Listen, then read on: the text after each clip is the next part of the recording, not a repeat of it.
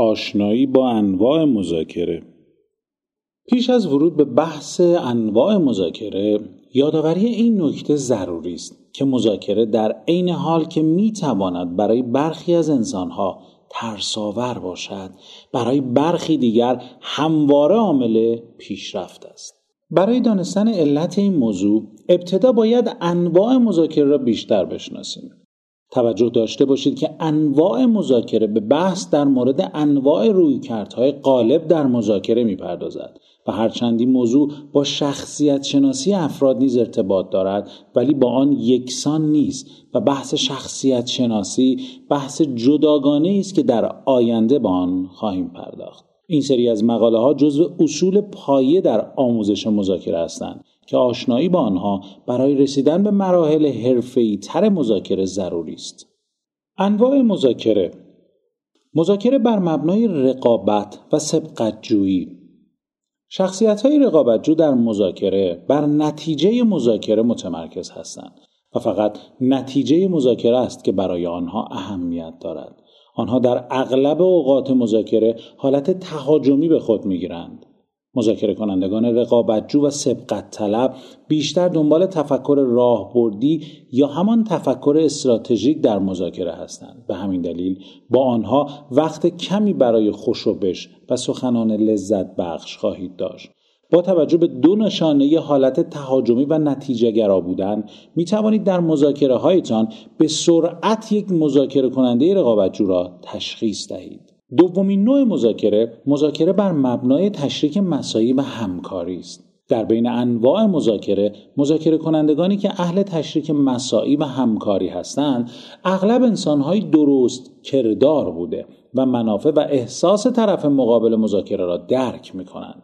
اصلی ترین علاقه این طیف از مذاکره کنندگان یافتن راه حل است که منافع هر دو طرف را حفظ کنند.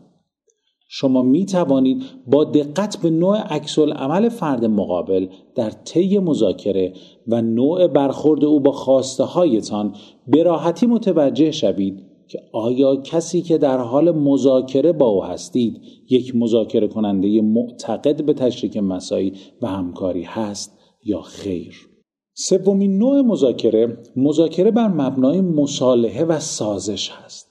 ویژگی مذاکره کنندگان سازش پذیر یافتن راه حلی عادلانه برای طرفین مذاکره است. البته این گروه از مذاکره کنندگان برای راضی کردن طرف مقابل حاضر می شوند که امتیازهای بیشتری به او واگذار کنند. دقت داشته باشید آنها احساسات طرف مقابل را تحریک و گاه امتیازات بسیار بزرگی از طرف مقابل مذاکره می‌گیرند. چهارمین نوع مذاکره مذاکره بر مبنای اجتناب و موقوف کردن. در انواع مذاکره این نوع از مذاکره بدترین آنهاست. طیف اجتناب کنندگان در اصل هیچ علاقه به مذاکره ندارند و اگر هم مجبور شوند و در مذاکره شرکت کنند به دلیل ترس و استرسی که از مذاکره دارند همیشه سعی می کنند که راه فراری برای رهایی از آن بیابند. هیچ بعید نیست که آنها در وسط جلسه موردی را بهانه کرده و نتیجه جلسه را موقوف به آن کنند.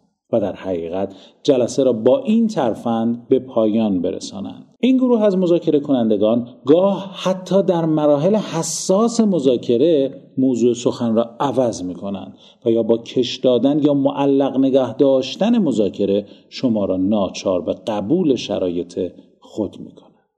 پنجمین نوع مذاکره بر مبنای مطابقت و موافقت این طیف از مذاکره کنندگان برای برقراری ارتباط بهبود و ارتقای رابطه با طرف دیگر مذاکره زمان زیادی اختصاص می دهند.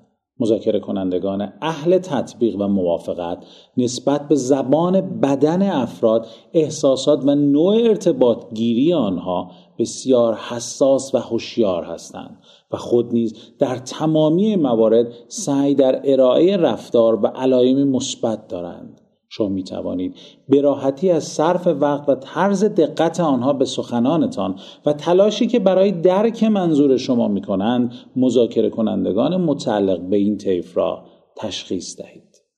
در مقاله های بعدی در مورد هر یک از انواع مذاکره و راه های درست و مؤثر رو در رو شدن با هر یک از طیف های مذاکره کننده آموزش های لازم را تقدیم خواهیم کرد